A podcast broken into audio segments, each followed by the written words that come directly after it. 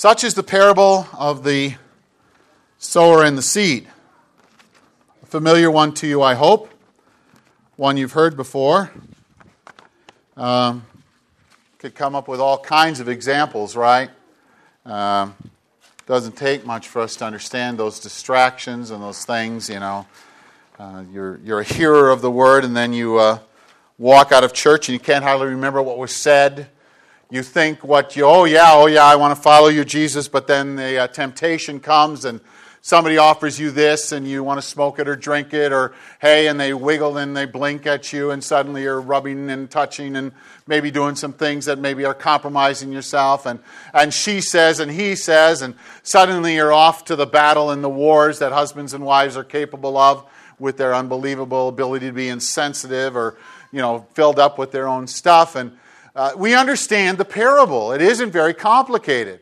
The word is good the seed is good the preacher hopefully is doing a good job and that stuff's being sprinkled out but there's too many things out there pulling us in many directions, and it's too easy to be distracted, too easy to hear it and let it take root. But as soon as you get outside the door, the car doesn't this, and the wife and the husband doesn't that, or life is not quite what you anticipated it to be, and the cares and the toils of the world come and move and put some pressure on you, and then things aren't going the way you thought. I thought if I honored Jesus, I'd get all A's in school. I still got to study. I thought if I honored Jesus and loved Jesus, my relationships would go fine. But my goodness, I still have to work on my marriage or my relationship with my boyfriend or girlfriend. I thought this or I thought that, or worse, you walk out of church hearing a half a sentence, right? As you're busy, you know, rubbing on somebody or talking with somebody or wondering why he or she is always like he or she is, you walk out of church having heard a half a sentence when you begin to go, well, didn't God always say? And what you didn't hear is that was the analogy of what God is not like, not what He is like.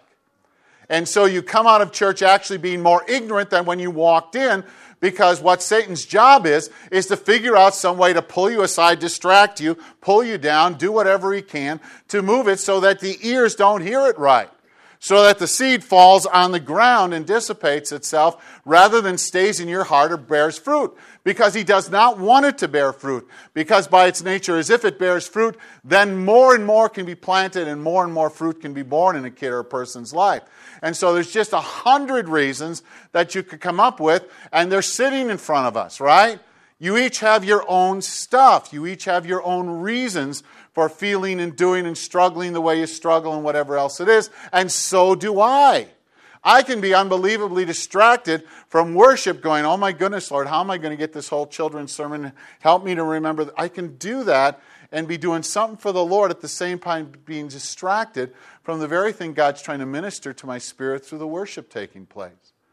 You know, you can be distracted by righteous things as well as whatever that guy and girl were doing together, you know. But you understand? The point ultimately is that Satan's job is to distract you, to keep the seed from bearing fruit, to keep it from growing. The job of the demonic, the job of the flesh, the job is to keep your ears from hearing what's been said.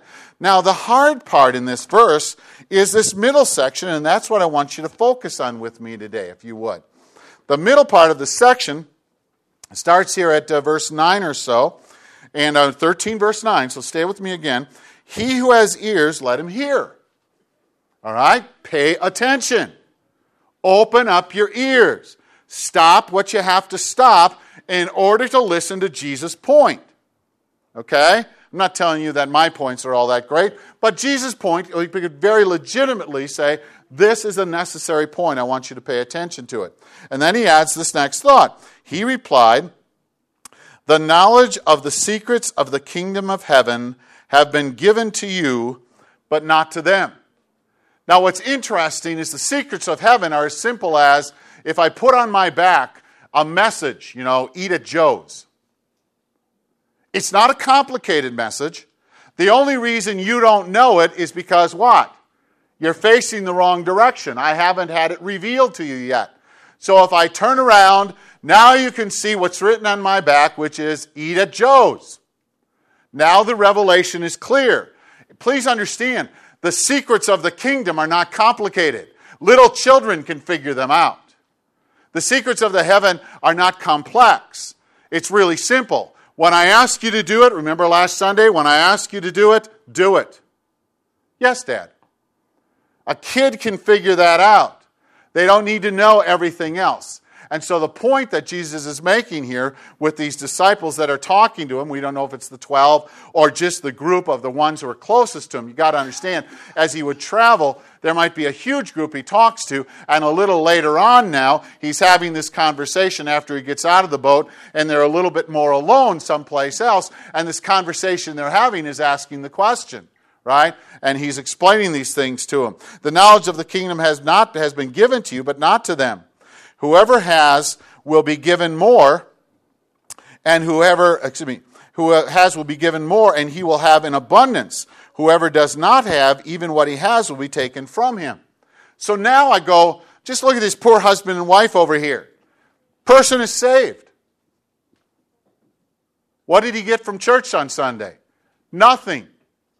What tone goes home in his marriage that Sunday? Something uplifting or something destructive? Something destructive. What has he contributed to his marriage?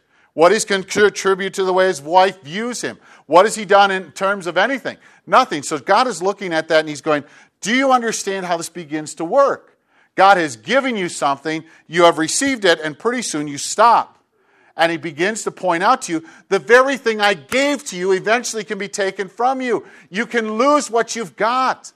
And you get busy doing what? Not hearing any longer. You don't pay attention. It doesn't affect your life anymore. Yeah, I was in church on Sunday. I don't know, something about seed or something. I think it was uh, something about John Deere and farmers or whatever it was. You don't have any idea, but you understand. Here's God, Jesus talking to these people, and he says, Listen, whoever has, okay, excuse me, whoever does not have, even what he has will be taken from him. This is why I speak to them in parables they had asked the question, why do you use parables? Well, a couple of reasons, all right? One reason, of course, is that the Pharisees and the scribes are out to kill him. And if he walks up and he just lays it out there without kind of covering it around this beautiful little story, uh, you know, they just kind of can grab hold of him and, and kill him instantly. And so he tells the same story, and he looks at you and he says, You got the story, don't you? You understood what I was talking about, don't you?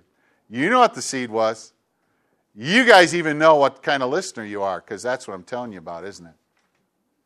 And he looks at you and he says, Those Pharisees over there, don't you follow their pattern?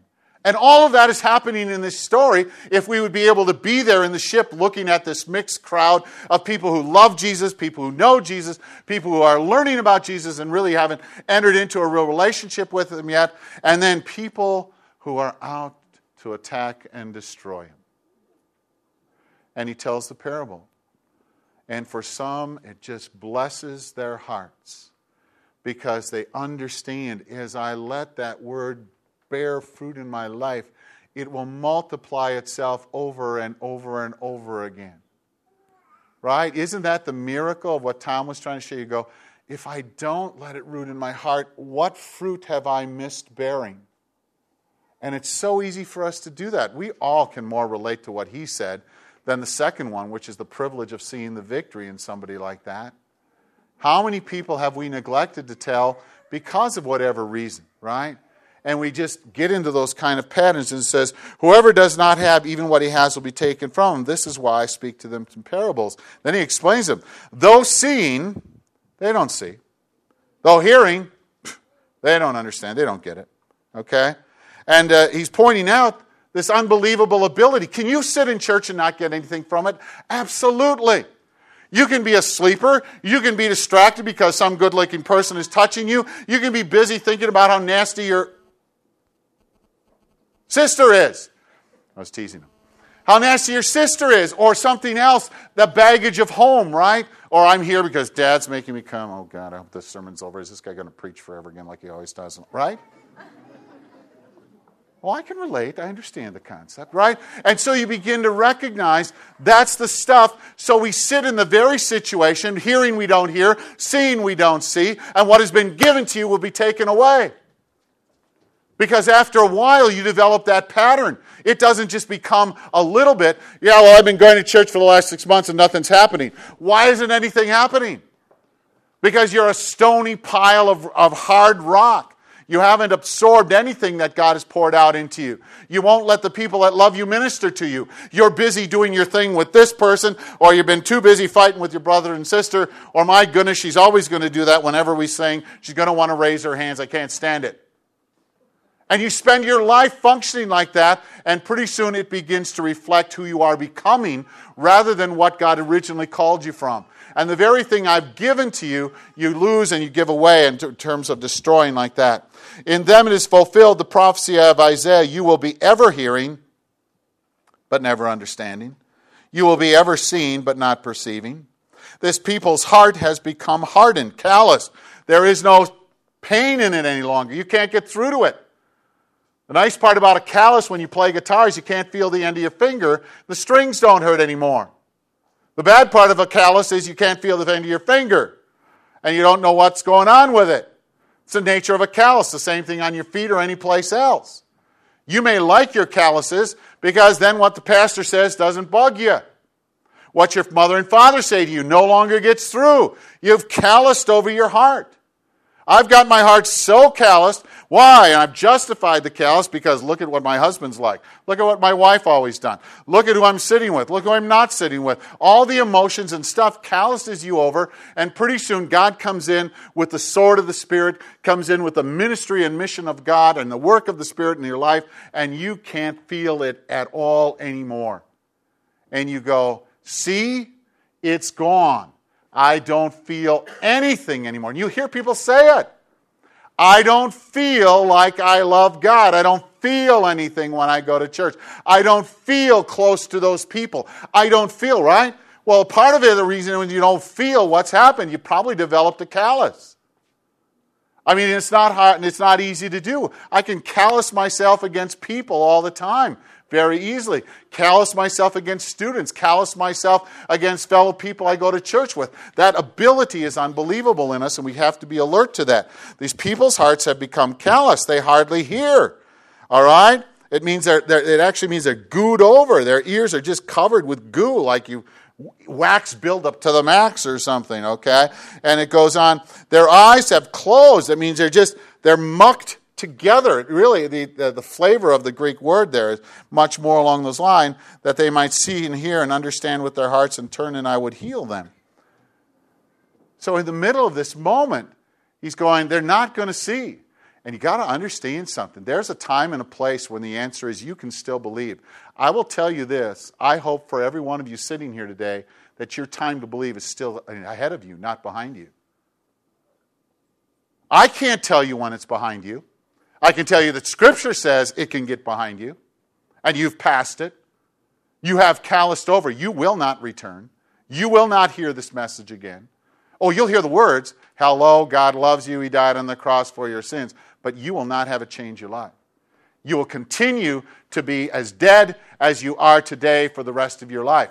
That's the warning of that passage. He's looking and he's saying, Listen, this cannot be done. They can't do a thing with this. And so you have this contrasted with that command which says, Don't give up. I am not supposed to give up. I am not supposed to look at any man, woman, and child and say, They're too calloused over. But God's looking at you and He says, Now let's you and I talk business.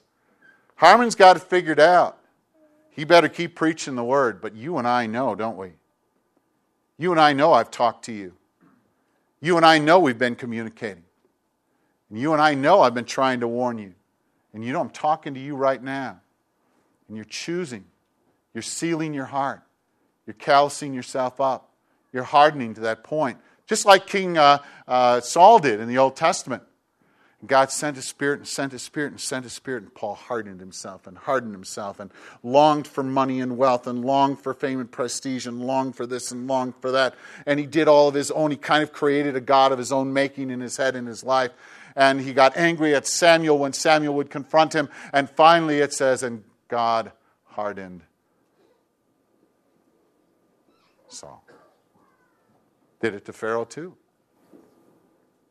I know where I need to be, but I also know that God's talking to me and He tells me, don't play games with your salvation. Don't play games when I give you this message. Don't fool around with it. You don't understand the enemy. You don't understand the callousness of your own heart. You don't know how thoroughly you can kill yourself fighting the very thing I'm trying to produce and give to you in that very moment.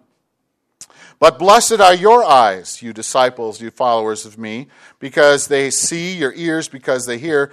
For I tell you the truth, many prophets and righteous men long to see what you see, namely Jesus, the truth, the gospel, the cross, but did not see it, and to hear what you hear, but did not hear it. Listen then now to the parable, and he carries it through to the finish. And so the question goes what kind of hearer are you today? What kind of stuff distracts you? What warning do you need? Do you need this warning over here where God is going, I love you, and you know I love you? And you felt it, you understood it. God, understand, this, this part over here is only for those that have heard and understood. It's not for those people, let's say, on this side who, who just have no idea what I'm even talking about yet. I don't even know about this Jesus. I don't even know about God. It's talking about once you know and you understand and you start to shut down, you get busy and you close yourself off, and pretty soon you've been in church all your life and you're dead in the church. You have no real worship taking place. You have no real desire to seek after God. You do whatever it is to kind of keep you going in the church and make you look good. Or do you need this side, which talks about the tenderness and the mercy that begins to help you understand? When those temptations come up, don't let them rip out what I've given to you.